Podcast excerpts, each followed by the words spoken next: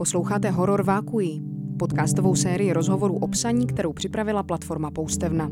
V šesti dílech se budeme věnovat tomu, jak psát prózu, poezii nebo publicistiku. Zkrátka jak napříč žánry porážet horor vákují, hrůzu z prázdnoty bílé stránky. Po každé s tím pomohou dva hosté a moderátor Jonáš Zbořil, který se jich bude ptát. Horor Vákuji se dnes zabývá příběhem. Do pracovny Poustevny na Pražském Žižkově přišla scénáristka Lucie Vaňková, která má za sebou například seriál Hasičár na telecí, epizodu detektivky Dáma a král nebo krátký film Salon Irena. Jan Kavan je muzikant a také herní vývojář, který stojí za hrou Someday You'll Return. Co je nejzákladnější jednotka příběhu?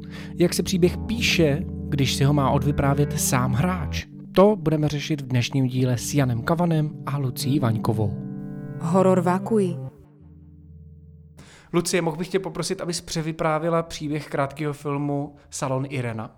Jo, dobře. Uh, Salon Irena je taková kratičká komedie o paní důchodkyni, která se doma rozhodne, že už má ty vlasy fakt hrozný, jak sama říká, a Eh, požádá svého manžela, aby odvezl ke kadeřnici. Kadeřnice bohužel nemá tu barvu, na kterou je ona zvyklá, ale vysvětlí, že je v podstatě stejná jako ta, kterou si dává obvykle, nabarví hlavu a paní je se svým novým účesem nespokojená, vrátí se do auta, říká svému muži, že má ty vlasy opravdu hrozný a on jí na to řekne, hm, tak pojedeme a jedou domů.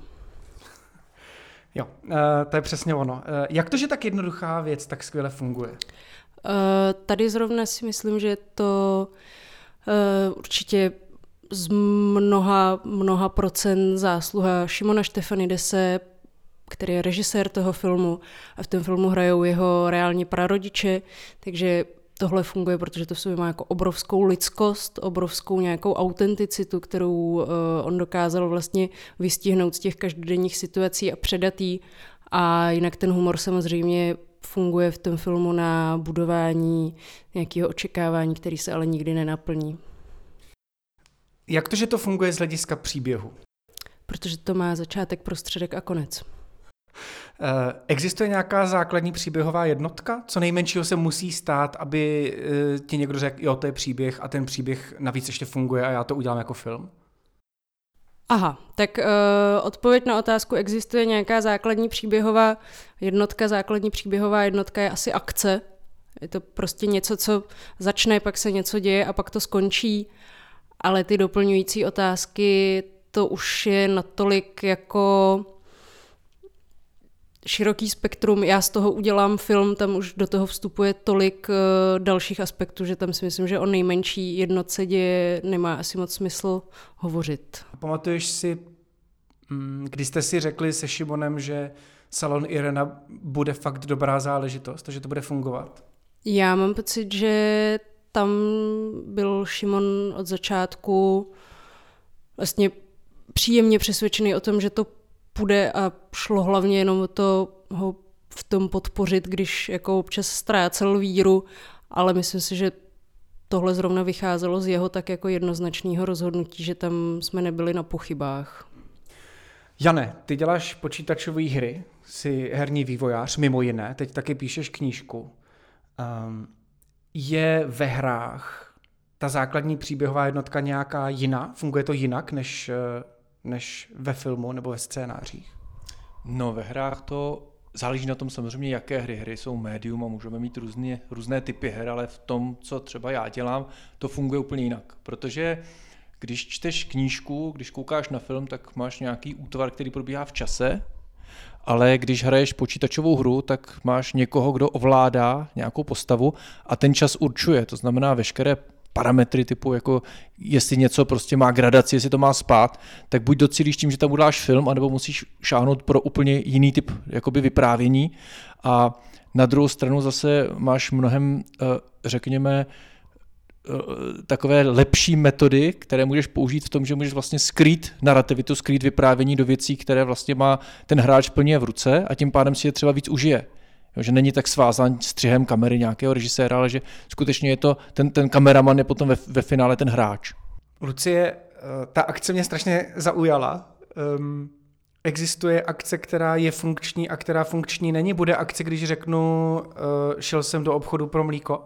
Určitě by se dal udělat film, kdy to je funkční akce, ale typicky třeba příklad nefunkční akce v kinematografii je hrdina pomyslel na guláš. Jo, musí to být něco, co je viditelný, stvárnitelný, ne, ne, nemůžou to být vnitřní pochody, respektive když jde o nějaký vnitřní pochod, tak musí být vyjádřený nějakým vizuálním gestem nebo akcí, ale rozhodně si myslím, že i z hrdiny, který se vydává pro mlíko, se dá vykřesat příběh. Dá se příběh naučit? Dá se naučit stavba příběhu, dá se naučit uh, různý technický parametry příběhu, ale asi se nedá naučit příběh jako takový. A co jste se teda o příběhu naučili vy dva? Za, za své zkušenosti v tom, co děláte třeba. No já jsem se naučil, jako, ale to je otázka nějakého životního, životní etapy, že pro mě je zajímavější příběh, který je hodně osobní a který vlastně je postaven na něčem, co mě je třeba vnitřně blízké, jako jsou vlastně situace, které můžou být v jakémkoliv kontextu, ale jsou jakoby lidské, než takové ty globální prostě jako taková, tak, taková tak, takový ten grandér toho, že máme prostě zachránit svět, tak pro mě příběh je mnohem zajímavější, pokud je vlastně intimní určitým způsobem a pokud je to příběh, který jakoby je na mnohem menším vlastně rozsahu, než, než takové ty, takové ty velkolepé eposy, tak to je teď aktuálně bod, ve kterém jsem a já nikdy nechci říkat, že jsem se to naučil nebo nenaučil, je to prostě nějaká cesta, po které procházím a je možné, že prostě za rok, dva zase budu někde úplně jinde. Já mám asi pocit, že u příběhu je důležitá nějaká rizost. Jakože ne, že by to třeba nutně musela být moje zkušenost, ale musí tam v podkladu se nacházet něco, co je opravdový v dostatečném kontaktu s tímhle světem a nějak třeba i v hodně přenesené formě se mnou, jak říká uh, Honza, ale um, nějaký dotek autenticity a opravdovosti je asi ta klíčová složka. A mm, jak to poznáš, že se ti to třeba daří? To asi musí pak posoudit uh, recipienti toho příběhu, že se kolikrát může stát, že se do toho člověk zahrabe, má pocit, že je tam správně, ale hovoří to jenom k němu a nemá to nějakou univerzálnost a pro nikoho dalšího to tu sdílnost nemá. Já s tím souhlasím hrozně moc a já jako mám jedno takové pravidlo, že pro mě je v příběhu hrozně důležitý význam. Jako cokoliv se děje, tak já prostě chci, aby tam byla nějaká opora v nějakém významu a ta semantika pro mě je důležitá třeba i pokud se děje něco velice divného a něco, něco nepochopitelného, tak já bych si osobně nedovolil udělat něco, co by nebylo opřeno o nějaký význam, o, nějakou, o, o něco, co prostě má pro mě významovost. A tím se tady jakoby potvrzuju to s tou rizostí a upřímností, řekněme, protože uh, vlastně je jedno, jaký ten příběh je, ale důležité je, aby ten, kdo ho vypráví, to vyprávěl prostě nějakým způsobem upřímně a to je právě ta cesta pro mě osobně. Jak se Lucie eh, o příběhu učí na FAMu? Uh, hodně různorodě z mnoha úhlů a určitě je to tak v pořádku, ale rozhodně FAMu má třeba v porovnání se spoustou jiných třeba západních škol eh, víc tendenci jako směřovat k autorskému psaní, k autorskému pojetí filmu, příběhu, i když to už teď třeba eh, v posledních letech může znamenat i to, že pro někoho je to správný autorský gesto žánr, nebo i věci, které dřív eh, byly na FAMu spíš jakoby přehlížený, tak to už se teď mění a ten přístup začíná být uh, takový jako, že prakticky všechno je možný, pokud ten autor cítí, že je to jako ta věc, kterou chce vyprávět. Vypadá, že k tomu něco chceš říct. No já samozřejmě na jednu stranu souhlasím s tím pohledem, že jakoby ten vypravěč by neměl být nějak limitován, ale současně bych pořád se staré školy eh, volal to, že existuje nějaké řemeslo a to může být, být různé, ale pořád jakoby základem by mělo být aspoň respektování toho, že existuje to řemeslo a pokud ho porušuju, tak to dělám záměrně. Což je si myslím jako asi docela zásadní, zásadní rozdíl mezi tím, co potom s čím se člověk setkává. Uh, určitě, ale myslím si, že na té škole je právě příjemný i to, že to může být pro spoustu lidí jako laboratoř, ve který si vyzkouší to záměrný porušování pravidel a to, kam až je to pustí, což by se jim třeba v komerčním provozu nebo jako v běžném provozu stát nemohlo, že je to prostě taková chráněná uh, dílna nebo pískoviště, kde se to dá ohmatávat jako až na dřeň, což mi přijde úplně v pořádku. Ne, to, to, to s tím souhlasím stoprocentně. Já jsem spíš měl na, mý, eh, na mysli to, že pokud to pravidlo porušuju, tak bych měl vědět, že porušuju pravidlo a ne to, že ad hoc něco dělám a vlastně vůbec nevím, co činím. Takže jako právě, že když něco porušuju, tak bych měl vědět a měl bych vědět vlastně, co, co, co aktuálně porušuju a měl bych vědět nejenom co, ale proč to dělám. Což si myslím, že v té experimentování je to super, ale měl bych, měl bych mít nějaký základ toho, že, že, že vím, co se vlastně děje. Jak to pak vypadá, když uh, jdeš takzvaně do terénu a, a, a musíš jednat s producentama nebo někým, kdo vyvíjí seriály, uh, filmy a tak a uh, najednou tvůj autorský hlas, eh, který máš naučený z FAMu, se musí trochu přizpůsobit. To jenom uvažuju. Eh, je to tak? Nebo, Rozumím. Nebo... Uh, tak uh, myslím, že je zdravý k tomu od začátku přistupovat tak, že film je kolektivní dílo a bylo by naivní si myslet, že je to jenom o scénáři nebo o autorském pohledu toho scénáristy. Pokud má člověk takovýhle pnutí nebo potřeby, tak by měl psát prózu a je to úplně v pořádku. A v ideálním případě to probíhá tak, že ty lidi z těch ostatních profesí se naladí na stejnou vlnu nebo jsou schopni tu věc nějak jako obohacovat svým pohledem a ty profese se vzájemně posilují místo toho, aby si překáželi. Hmm. Má, uh, pří, mají příběhy ve hrách uh, taky nějaký soubor pravidel, který nesmíš porušit? No, jsou věci, které jsou od té hry očekávány, to znamená, je očekáván nějaký směr toho příběhu, ale to, to je očekávání, které právě naopak já jsem rád, když se porušuje. To znamená, vlastně dost často dám příklad toho, že jakoby dost často chce hráč hrát za hrdinu, který na konci prostě vyhraje a který vlastně, když už do toho ten hráč investuje ten čas, tak vlastně má, dostane nějaký happy end, anebo když je to takový ten jakoby, že špatný konec, tak nějaké opodstatnění toho špatného konce, čili jsou tam nějaká očekávání a je tam například očekávání zajímavé, které já jsem teda porušil, že ten, ten hlavní hrdina by měl být vlastně kladný určitým způsobem, měl by to být někdo, s kým se dokážeme stotožnit. A, a tohle si myslím, že když když porušíš, tak eh, vlastně to je opravdu jako vstoupíš do zakázané komnaty a já jsem hrozně rád třeba, že jsem to udělal, ale vidím, že jako ti lidé na to nejsou, nebo hráči na to nejsou připraveni. Horor vákují. Já se ještě, Lucie, vrátím k tomu FAMu, protože uh, tenhle ten podcast je vlastně pro lidi, kteří chtějí psát. Takže, uh, takže jo, takže z tebe zkusím normálně vymáčknout uh, nějaký soubor rad, který dostáváte, nebo který, který jste dostávali na FAMu, co se týče psaní. Nebo to fungovalo uh, daleko neprůhledněji a spíš to bylo něco napište, dneska máte třeba jednoduchý téma hlad, do týdne mi odevzdejte povídku. Tak uh, tímhle se třeba začíná psaním povídek na témata, ale ty témata se postupně zužujou, profilujou a uh, učí člověka osahávat si různé aspekty, jak psaní jako takového, nebo třeba různých způsobů vyprávění. Uh, a pak vlastně už čím víc do toho člověk proniká, tak ty rady jsou míň obecný a vlastně je to spíš o tom jako přemýšlet o tom, hledat si ty cesty a nějakým způsobem se orientovat v tom, jak fungují scénáře třeba ostatních lidí a to si nějak jako brát pro sebe a... Yeah. Pamatuješ si, co jsi učila nejvíc? Kde jsi třeba měla na škole největší problémy? Tak já mám pocit, že eh, scénáristi obecně mají největší problém s jediným technickým eh, předmětem, který musí absolvovat, takže se učí o tom, jak reálně fungují objektivy a, a tohle a jsou z toho hodně zmatení, no, ale to si myslím, že je taková jako největší uh, překážka, která jim stojí v cestě. Takže problém je s technickou, uh, s, technickým, s, technickou, s technickou věcí a ne s tím, já nejsem schopný dopsat konec.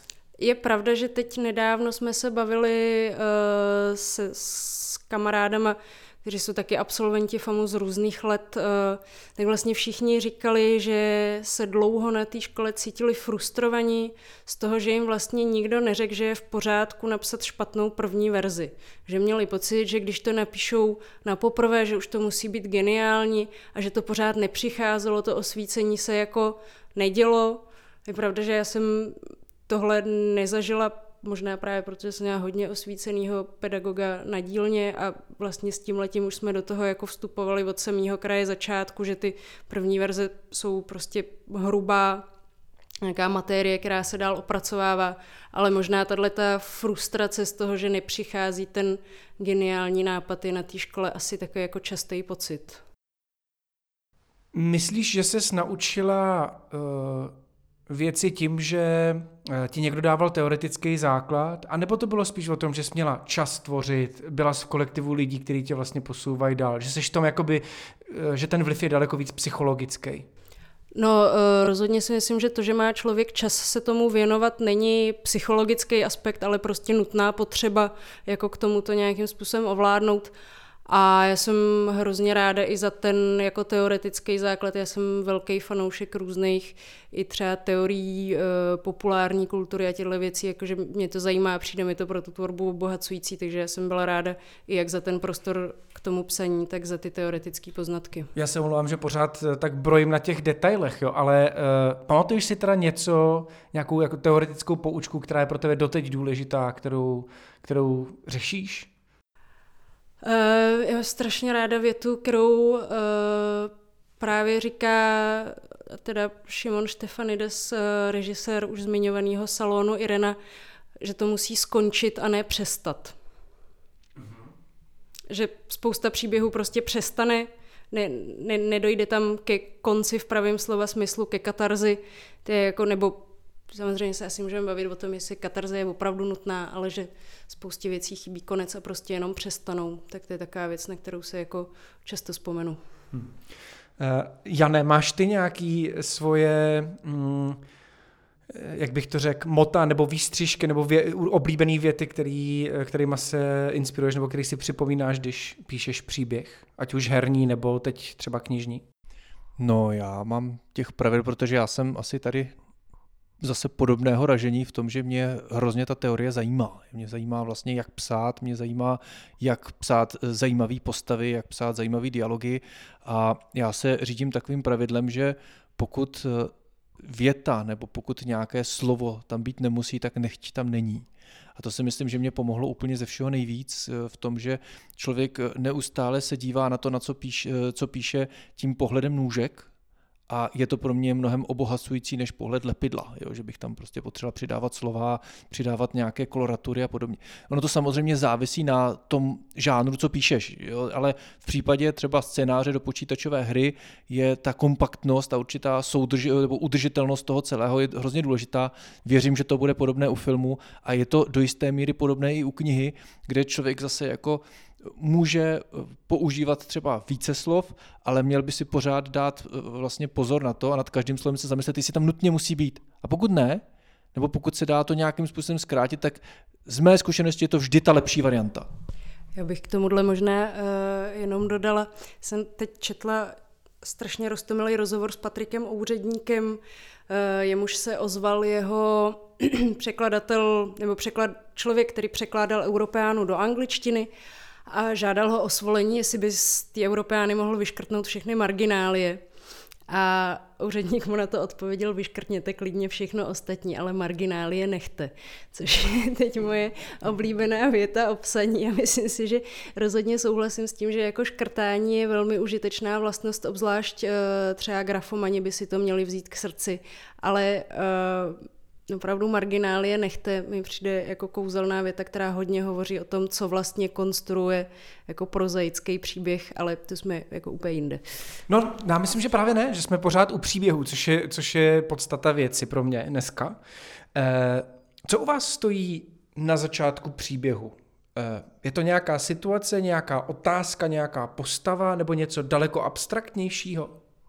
To je po každé něco jiného, teda, ale u mě paradoxně se často stane, že to je hudba. A to, to, a to myslím tím abstraktní hudba, to znamená, to může být jako a, různého žánru, může to být od symfonie přes nějakou věc. Prostě já třeba vím, že v, když jsem psal scénář k, k Someday, tak jsem vlastně eh, hodně scén bylo absolutně ovlivněno nějakou hudbou, kterou jsem poslouchal a nedokázal jsem tu scénu přepisovat, třeba když jsem psal druhý, třetí, čtvrtý draft s jinou hudbou. To jako zajímavý, zajímavý faktor, kdy vlastně eh, je to úplně jiné médium, že jo, ale, ale měl jsem jakoby spoustu těch scén, ačkoliv třeba v té hře reálně nejsou, ta, není ta hudba, tak eh, jsou ovlivněny právě tou, právě tou hudbou. A jinak samozřejmě to jsou jako u mě se ten příběh vyvíjí poměrně organicky, to znamená, že ten scénář, co byl nějaký první draft, je něco úplně jiného, než co je to teď, ale jako, jako diametrálně. Že tam zůstalo tam nějaká, nějaká kostra toho a já jsem fanoušek toho, že člověk by měl být pokorný před tím, co píše. To znamená, že když ho ten příběh jakoby začne vést někam jinam, tak by člověk si neměl úplně vždycky stát za tou svojí eh, skeletální strukturu. Já vím, že teda teď mluvím možná proti těm systematikům, co mají rádi ty kartičky a takové ty metody, jak vlastně si to všechno strukturovat a systematizovat, ale u mě je to tak, že pokud je člověk sám pokorný k tomu příběhu, tak se může stát, že ten příběh ve finále bude o něčem jiným, ale důležité, aby se v tom ten autor sám nestratil, aby pořád ještě věděl, o čem ten příběh píše. Já jsem úplně nadšená, jednak uh, z té inspirace tou hudbou to mi přijde krásný a trošku mě mrzí, že to tak nemám a zároveň věta, že by měl být člověk pokorný k tomu, co píše, to bychom si taky asi měli všichni opakovat častěji, i když si myslím, že dobře použitý kartičky jsou právě nástroje, jak si ten příběh vyslechnout. Um, jinak, co se týče té tý inspirace, tak souhlasím s tím, že je to vždycky něco jiného a pro mě je to obvykle nějaká jako jedna maličkost, třeba jedna novinová zpráva, ve který mě zaujme divný jméno respondenta a na to se pak jako nabalí všechny věci, které už jsou v tom podvědomí asi někde jako nachystaný a, a, a čekají na to, až dostanou ten svůj jako impuls a ten rámec a pak se to všechno jako rozjede a vypadne z toho nějaký neurčitý pocit, že tohle je ono. Rozjíždí se to až při psaní, nebo se to rozjede předtím? Jako Předtím, rozhodně, hmm. jako to už člověk musí mít pocit, že to stojí za to, aby se tomu věnoval. Posloucháte Horor Vakui. Existuje podle vás něco jako špatný způsob začátku?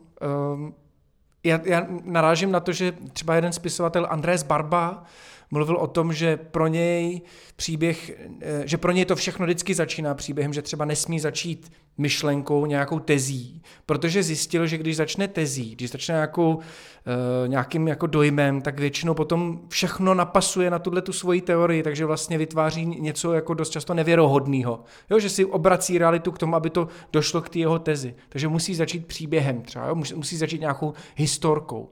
Tak e, je pro vás něco jako špatný začátek, špatný začátek toho, než uh, začnete psát?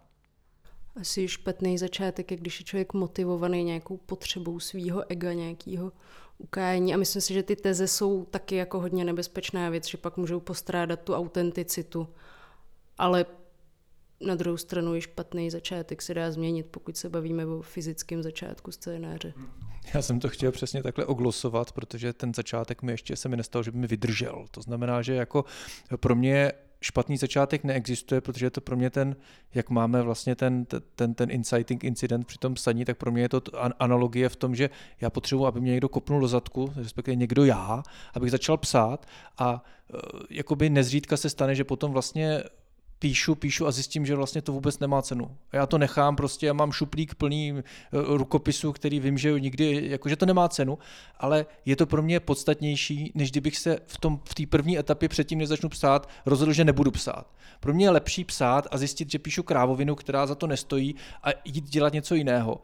Ale eh, to je jakoby jeden rozměr, ale druhý rozměr je, že předtím už nějaký filtr přichází. Já tomu říkám vždycky jako problém piva, že uh, si říkám, že si není náhodou lepší jít na pivo, než psát něco, jako, co, co za to nestojí. Takže já když začnu psát, tak jsem v tom okamžiku jsem přesvědčený, že to jako bude dobrý, že to za to stojí, že to má smysl, ale jako nezřídka se mi stane, že v průběhu toho zjistím, že to tak silné nebylo a že to byla jenom nějaká chiméra, kterou jsem měl v hlavě, ale která prostě, a to je zase o té pokoře, že člověk si musí říct, hele, sice si tady investoval dva měsíce nějakého psaní, ale nemá to cenu. Ztrácíš čas, nebude to dobrý, ne, jako, a, a tohle rozhodnutí si myslím, že přijde až ze zkušeností, protože na začátku člověk vlastně neví, jestli, je doká, jestli dokáže z toho vytesat něco dobrýho nebo ne. Ale to je můj názor zase v této v týhle současné etapě.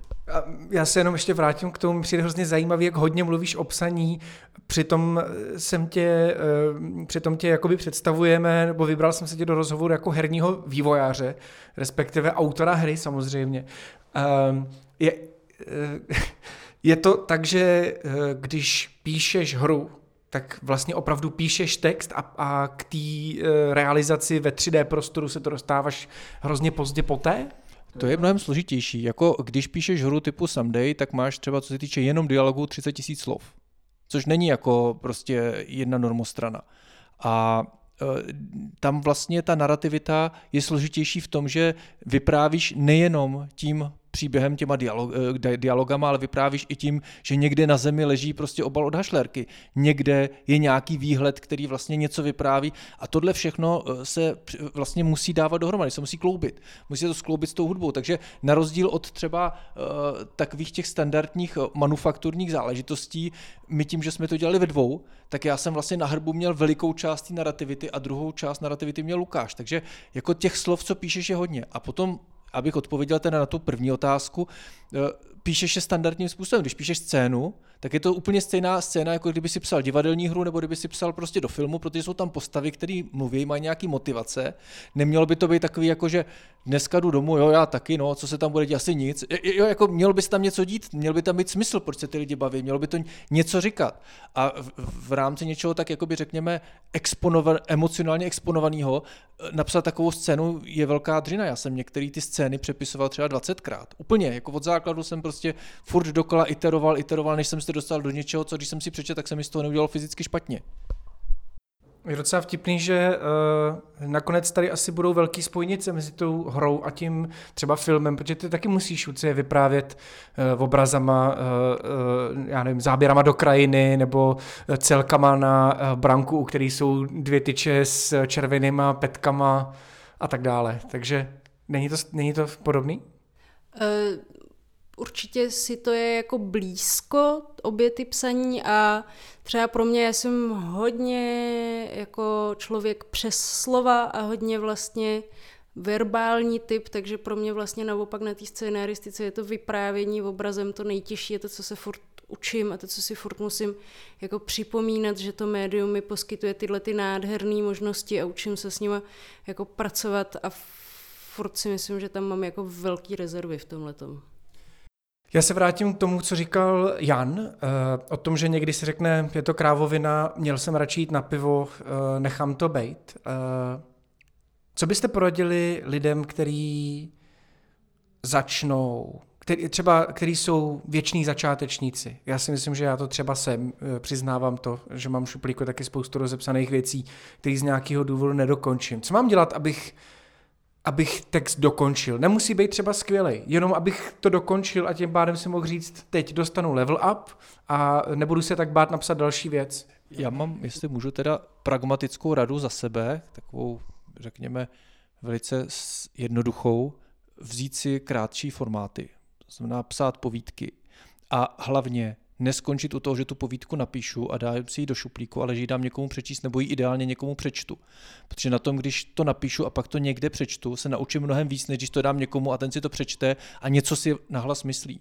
A to je, tohle je zajímavá věc, protože já třeba veškerý dialogy, co píšu, tak jsem zablázna sice všude, ale čtu je nahlas. Já nedokážu prostě napsat dialog a, a, a, a držet si ho jenom v hlavě. To je úplně podle mě strašně jediný správný řešení u těch dialogů, číst si je nahlas.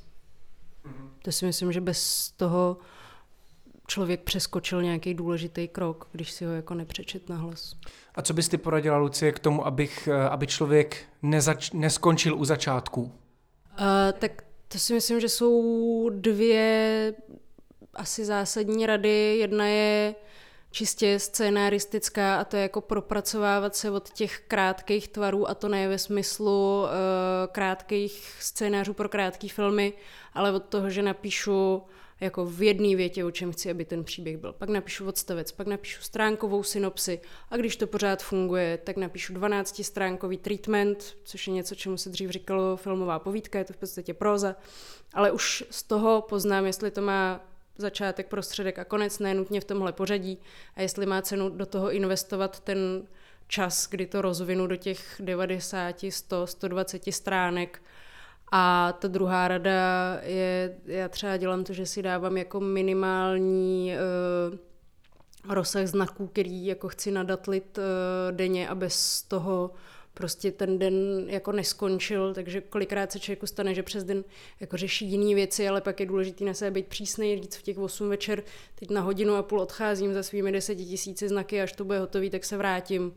Že ta systematičnost a nějaký jako byč sám na sebe třeba v počtu těch znaků je podle mě dobrá cesta k cíli.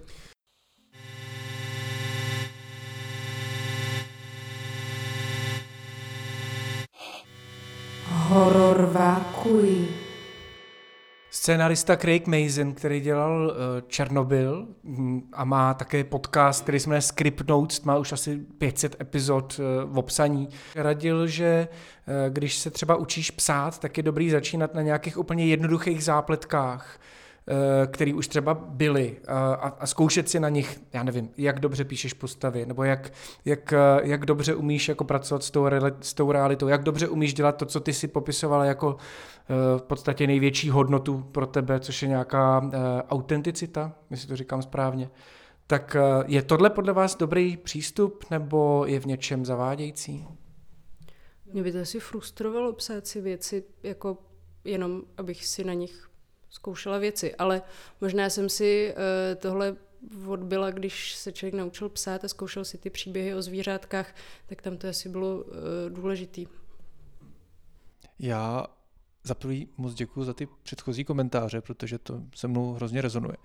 A e, za druhý já jako rozumím tomu řemeslnému, pokud člověk má problém se zápletkou, tak že si vezme nějakou stávající a zkusí vyplnit, to takový ten, ten styl těch renesančních umělců. Já mám možná jakoby k tomu ten takovou osobní poznámku, že já jsem kdykoliv jsem se zasekl při psaní, tak to nebylo proto, že jsem se zasekl, ale proto, že jsem vlastně jako neměl ty věci dobře vyskoumaný, neměl jsem to dobře rozmyšlený. Takže jako já jsem zjistil osobně, že co mě nejvíc pomáhá, když mám, já totiž tomu neříkám writer's block, já tomu říkám prostě vždycky personal ignorance, jako so, jo, že prostě najednou se zaseknu, tak mě vždycky pomohlo začít něco jakoby studovat, něco kolem. Já třeba jsem psal nějakou takovou scénu teď nedávno ohledně nějakého, nějakého zločinu. A já jsem potom strávil odpoledne s, s, s, s klukem, co dělá prostě na, na kriminálce a bavili jsme se jenom o těch jejich postupech, procesech a mě to úplně odblokovalo. Já jsem najednou mohl prostě zase psát proto, a zase se mi jako potvrdila ta, ten princip té personal ignorance, že to není o tom, že člověk vlastně, člověk přestane psát a dostane blok v okamžiku, ne protože nedokáže napsat větu, ale protože vlastně neví, co se má dít dál. Takže já se ještě teda se omlouvám kratince, vrátím k těm kartičkám. Oni ty kartičky a vůbec tyhle ty strukturované metody, oni mají svoje místo, ale dneska se z nich stává občas modla a říká se, dělejte to takhle. Tady máte strukturu Campbellovu nebo jakoukoliv, prostě eh, tříaktovou, pětiaktovou, sedmiaktovou, takhle to vyplňte. A já jsem velikým nepřítelem eh, jakoby si tohle zaseknout do hlavy jako jediný způsob, jak vyprávět příběh. Pro mě to je jako jedna z metod, který můžu použít, ale je to nástroj stejně jako když se vemu nůž, tak s ním uříznu, uříznu chleba, ale zkusím s ním třeba, nebudu s ním třeba vypáčit nějaký plech. Takže jakoby já eh, za mě když se zaseknu, tak hledám cesty, jak se odseknout, ale nesnažím se dogmaticky jít podle nějakých krabiček, který vymyslel někdo přede mnou. Přesně jak říkáš, nejsou to nástroje, ne řešení. Jsou to věci, které ti můžou usnadnit spoustu slepých uliček, ale to jádro té práce a toho příběhu stejně leží mimo ty metody. Ještě jsme vůbec neprobrali zápletku a postavu. Přijde mi, že, nebo zápletka, prostředí, postava. To mi přijde ještě taky tři důležité elementy, který, kterých jsme se úplně nedotkli. Nebo zápletky možná trochu, jo. Tak eh, ještě u té zápletky musím vůbec mít zápletku, nebo mm, já vím o spoustě knih, třeba od Emila Hakla, který mě přijdou, že prostě jenom popisují cestu e, skrz stromovku a, a, a vlastně místo zápletky je tam prostě jenom popis toho, jak se má, jaký vztah má otec se synem. Jo. Určitě budou takovýhle i filmy a hry? Tak uh, jsou i teoretici, kteří tvrdí, že prakticky jediný způsob zápletky je právě cesta, a to cesta i v metaforickém slova smyslu. A myslím si, že to hodně souvisí s tím, s čím jsi mluvil, že zápletka může být i nějaká vnitřní proměna, kterou ta postava projde na základě třeba úplně jemňoučkých věcí, co se, co se dějou s ním a co se dějou okolo něj. Nemyslím si rozhodně, že je potřeba budovat nějaký obří akční scény, ale jsou filmy, které jsou tak jemný, a přitom strašně uspokojivý. Nemyslím si, že je jako nutný spektákl pro to, aby se odehrál příběh. Hmm. Takže důležitější než zápletka je změna? Možná? Myslím si, že bez změny příběh není. No. Já teda si dovolím tady do toho vstoupit tím, že jako abychom se teda shodli na tom, co si myslíme zápletkou. Pokud se bavíme o tom, kdy jde otec se synem stromovkou a řeší své věci, tak to je ta zápletka. Jako já, pro, pro mě jako říkat, že to není zápletka, tak to, to, to mě by to třeba připadalo zavádějící. Pro mě je podstatné to, že kdybych napsal knihu bez zápletky, tak je to skutečně kniha, ve které se vůbec nic nestane. Jako vůbec nic. A jako i když si vezmeme čekání na Godota, tak tam je zápletka v tom, že on nepřijde. Jako, jako že tam jsou prostě pořád, jako tam pořád ta zápletka existuje, i když vlastně ona může být inverzní, ona může být negativní. No, nemluvím o tom, že v těch hodně experimentálních věcech ta zápletka třeba leží v té percepci, že, jako, že, že, že je to něco, co se vytváří až tím, tím přijímáním toho, co se vytváří v tom člověku. Takže uh, zápletka fakt může nabývat uh, mnoha podob a možná je slovo zápletka zbytečně zavádějící. Prostředí. Prostředí by ve scénářích mělo být levné. jo. A ve hrách taky teda, jo. A tak vy si to naprogramujete, ne? To je v pohodě. No, jako třeba jako postava, třeba cena za profesionální postavu se pohybuje třeba v rámcově milion dolarů, jako když, když, když jsou jako ty velký, velkorozpočtový tituly, jo, takže ono to skutečně je drahý, jo, jako udělat prostě, udělat ty, ty modely kvalitní, takže ano, eh, jakoby když to je nezávislá scéna, tak se můžeme bavit o tom, že třeba za jednu postavu zaplatíme, já nevím, 200 tisíc korun a jakoby pak se, pak se to musí animovat, pak se s ním musí nějak pracovat, takže ono to je drahý a samozřejmě můžeme jít i na nějaký stylizovaný pajduláčka, ale pokud se bavíme třeba o, o hře typu Someday, takže ten, ten cost effectiveness, to, jako ono se dá vyprávět jinak než takovou tu, jakoby řekněme, hollywoodskou výpravu. To jsem teda zklamaná, já jsem doufala, že když si člověk v po, jako ve hře připíše postavu, tak tím nikomu neskomplikuje život tolik jako ve scénáři. Ale to jako můžeš, když děláš třeba textovou hru, tak nemáš ten problém, nebo když máš nějaký malý pajduláčí, který tam chodí, ale když jdeš do nějaký, stejně, ať to je jak, jak se drahý, tak hráči přijdou a řeknou, že se, že se jim to nelíbí, jo? takže to, ono to je jedno ve finále. Já se k tomu vrátím k tomu prostředí a k tomu, že mně přijde důležitý, uh, důležitější, než, než jsem si myslel. Uh, spisovatelka Anna Cima, když jsem s ní dělal rozhovor, tak mi říkala, jak má v šuplíku asi dva rozepsané romány a uh, nemohla, jeden z nich třeba nemohla použít, protože tam nefungoval fikční svět. Jo. A, a najednou mi to přišlo, aha, tak ono to prostředí je možná úplně stejně Pozor, důležitý. Jako... Fikční svět jako nemusí být nutně prostředí. Jo. Třeba spousta sci-fi Eh, je pro jako diváka nebo čtenáře nepřípustná právě proto, že ten fikční svět je děravý v nějakých svých pravidlech, v těch změněných zákonitostech a nejde jenom o prostředí v tom fyzickém slova smyslu. Já eh, jakoby na druhou stranu, když se bavíme o tom, že to je děravý, tak je to ještě pro mě menší zlo, než když je to vlastně transponované naše prostředí. Když máme prostě cizí planetu, která je prostě e, tisíc parseků mimo a lidi tam se chovají, nebo ty postavy se tam chovají úplně stejně jako lidi, akorát používají fiktivní jazyk nějaký, že prostě místo e, stůlu řeknou blebe, jo, tak prostě pro mě to je nepřípustný a je mnohem zajímavější, když ty postavy prostě se chovají naprosto divně a něco, co jako já se s tím nedokážu stotožnit a nedokážu to pochopit.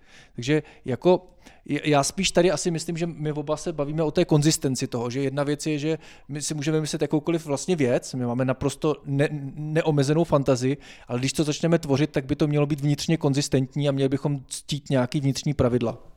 Mimochodem o tomhle má uh, výborný pojednání Umberto Eco v šesti procházek literárními lesy.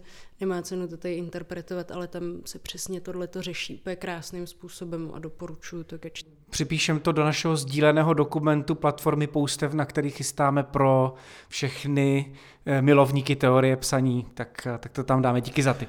Já mám ještě tady jednu poznámku krátkou k tomu prostředí a to je to, že my jsme třeba se hodně setkávali s reakcí, že když jsme udělali Moravský les do kontextu globálně vydané hry, tak to bylo skvěle přijímuto z toho důvodu, že to, že, že, že to je opravdové, že tam vlastně z toho prostředí cítila nějaká autenticita, že to nebyl takový to generický les, prostě placatý někde s nějakýma stromama, ale že, že skutečně to dostalo charakter nějakého místa. A já se třeba, když i píšu jakoby jiné žánry, než je herní scénář, tak se snažím o to, aby to prostředí ono nemusí být složité, ani v tom popisu, ale ono by mělo být autentické něčím. Ono by něčím mělo působit jako, že, že existuje, že, že takové prostředí může být. I kdyby to bylo na cizí planetě, takže že je uvěřitelné, že prostě něco takového může existovat.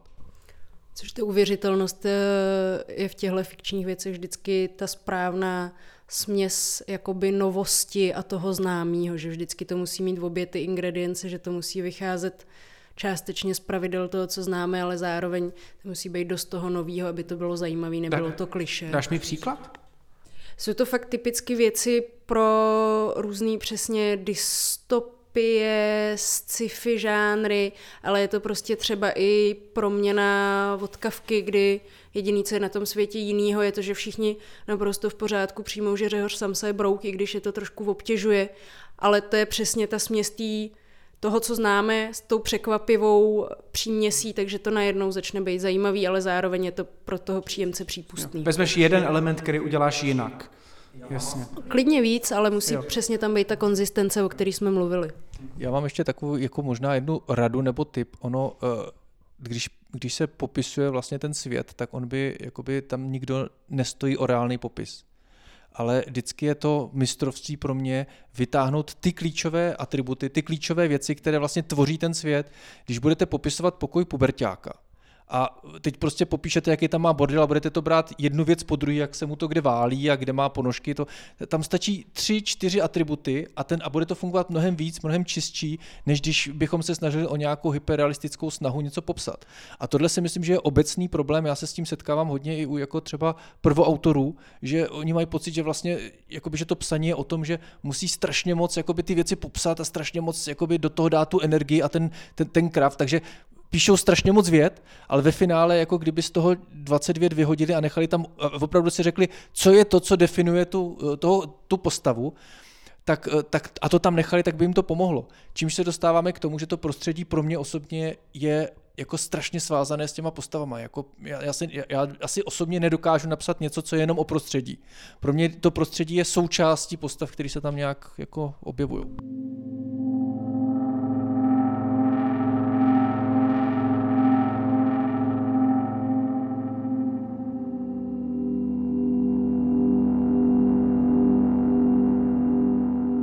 Postavy. K těm jsme se ještě úplně nedostali. Um, máte nějaký pravidla pro to, jak vytvořit uh, postavu, která rezonuje?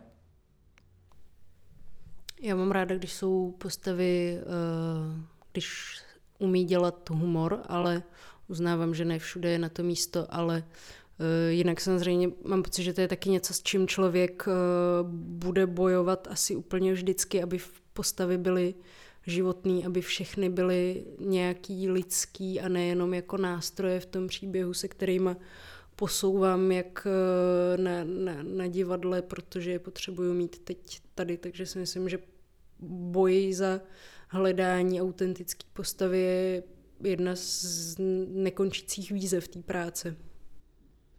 Jak to funguje ve hře? Eh, eh, já jsem si chvilku myslel, že to, že to můžou být, je pravda, že jsem nehrál mnoho her eh, posledních několik let, ale vždycky jsem si myslel, že by to musí být trošku spíš prázdný schránky, že musí být takový Harry Potterové, který taky podle mě nemá skoro žádný charakterový rysy, aby, aby se právě do něj člověk mohl vtělit, vyloženě vtělit a pak, ho, pak s ním takhle hejbat na té klávesnici nebo tou myší ve hře to funguje tak, jak to tam uděláš. Takže já mám jako jedno takové pravidlo, který já se snažím absolutně ctít a na to jsem přišel jako bohužel tím, že ten život mě občas nafackoval, že jsem napsal taky pěkný krávoviny a to je to, že pro mě by se neměly vlastně v rámci jednoho díla objevovat stejný typy postav, ve smyslu toho, že prostě by měly mít stejný, eh, řekněme, harmonizovaný charakter.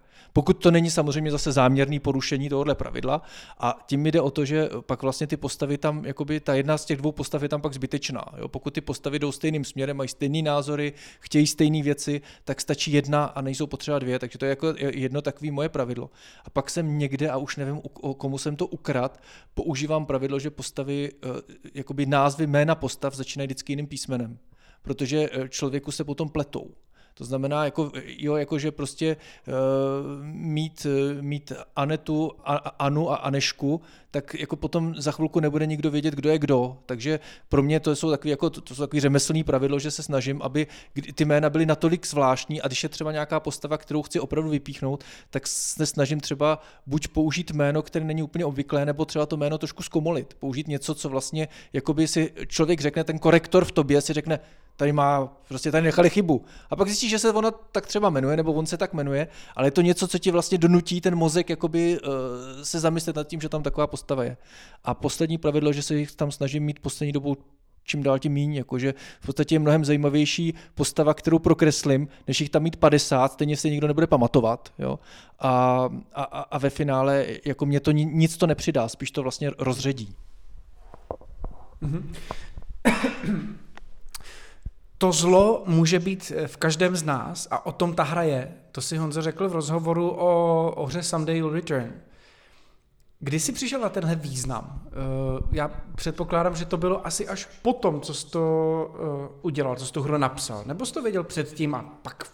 Ne, to, to, to, to byl záměr jako toho scénáře, protože já jsem vlastně, když jsem psal Someday, tak já jako otec tří dcer a jednoho syna, tak uh, hodně jsem řešil, a já to řeším pořád, jako jak se chovám jako otec a vlastně co, co, co vlastně jako je člověk jako rodič schopný napáchat na těch dětech za zlo. A vlastně ta hra je taková, já nechci říct koncentrovaný zlo, ale spíš jako ona tak nějak jako vytahuje takové ty uh, lidské vlastnosti, ty, ty zlé lidské vlastnosti a mm, ona je vlastně, je, je, takže to nejsou takové ty, že tam je nějaký masový vrah nebo nějaká prostě karikaturní stvůra, ale jsou to takové ty obyčejné vlastnosti, které má každý z nás a to je vlastně to, o čem ta hra je, o tom, že vlastně ten hlavní hrdina který ho hráč ovládá, je souzen tím okolím, je souzen těmi postavami, se souzen tím příběhem a je tam vlastně poukázáno na ty jeho jakoby morální postoje, ale který, které nejsou takové ty extrémní, že každý odsoudí prostě nějakého vraha, každý odsoudí prostě Hitlera, ale tady máme postavu, který vlastně, a každý z nás dělá něco trochu jako ten Daniel týře. A to si myslím, že je hodně těžké, velké sousto pro spoustu lidí, co tu hru hrajou.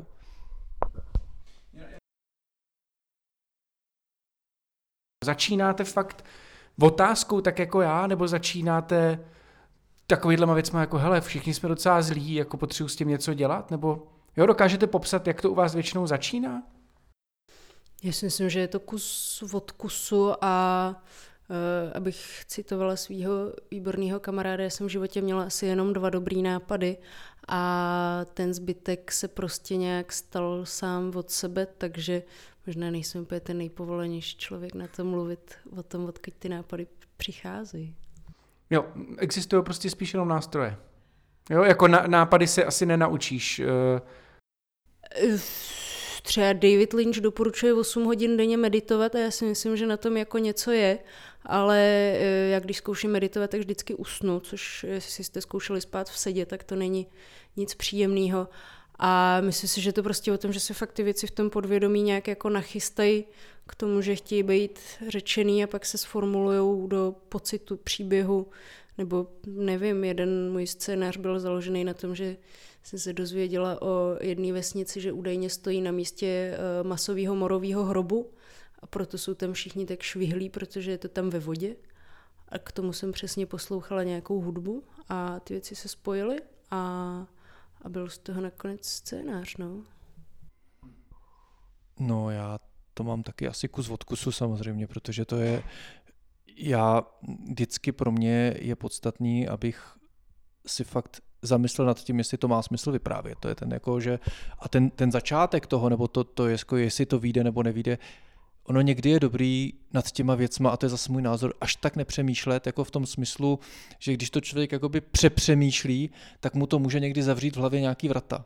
Jo, že já třeba, že jo, Someday původně, jak jsem říkal, byl úplně jiný scénář. Jako to byla prostě jako to, že tam byly nějaký ty elementy toho zla v nás a podobně a že tam byl prostě problém toho, jestli je dobrý otec v tom, že dá prostě místo, aby s dcerou mluvil, tak jí strčí do mobilu GPS tracking a pak ví, kde je, takže když mu zdrhne z domova, tak si ji vždycky akorát jde vyzvednout. A to byly jako základní takové myšlenky, které tam šly, ale to, kam mě ten příběh vede, anebo co, co potom bude dál, jako někdy by člověk zase jako taková ta přehnaná, takové to přehnané špekulování a přemýšlení ti může vlastně jako ublížit. Takže já jsem proponent toho, co ty si tady konec konců říkala, že jo, prostě si potom stejně sednout, tě obdivu 10 tisíc slov bych teda nedal za den, jo. Teda 10 tisíc, aha, znaku, jo, tak to jo. Takže já mám, já, já mám, já mám limit, já mám limit tisíc slov, jsem si dal takový jako interní a, a přesto se snažím prostě nejít a pod to se taky snažím moc nejít, ale jako kdyby mi, kdyby mi to vycházelo, tak bych byl rád. A jinak samozřejmě, jak jsme mluvili o těch nápadech dobrých, tak já se furt těším, až přijde můj první dobrý nápad. E, možná taky nebyly tak dobrý, možná to byly jenom první dva jediný nápady, u kterých vím, že jsem je nikde neukradla. To je těžko říct. Mám mít konec, když jdu, když jdu, když jdu psát? To jsem, to jsem vlastně chtěla reagovat předtím na to, co říkal Honza, že si myslím, že u toho scénáře je opravdu opravdu špatný nápad se pouštět do psaní, když člověk neví, kam chce dojít. Že bych opravdu všem radila jít od těch krátkých tvarů, od té stránky textu a nepouštět se do toho, protože pak skončíte, jako se to děje spoustě lidí, že exponujete v 80 stránek a pak za 10 stránek najednou to musíte všechno sfouknout. A ono to třeba na první pohled nevypadá jako expozice. Byla jsem v kině na několika evropských ceněných filmech, které mají konec expozice třeba v půlce, a ono to jakoby na jednu stranu vypadá, že to nevadí, ale já jsem z toho vždycky úplně uh, šílená.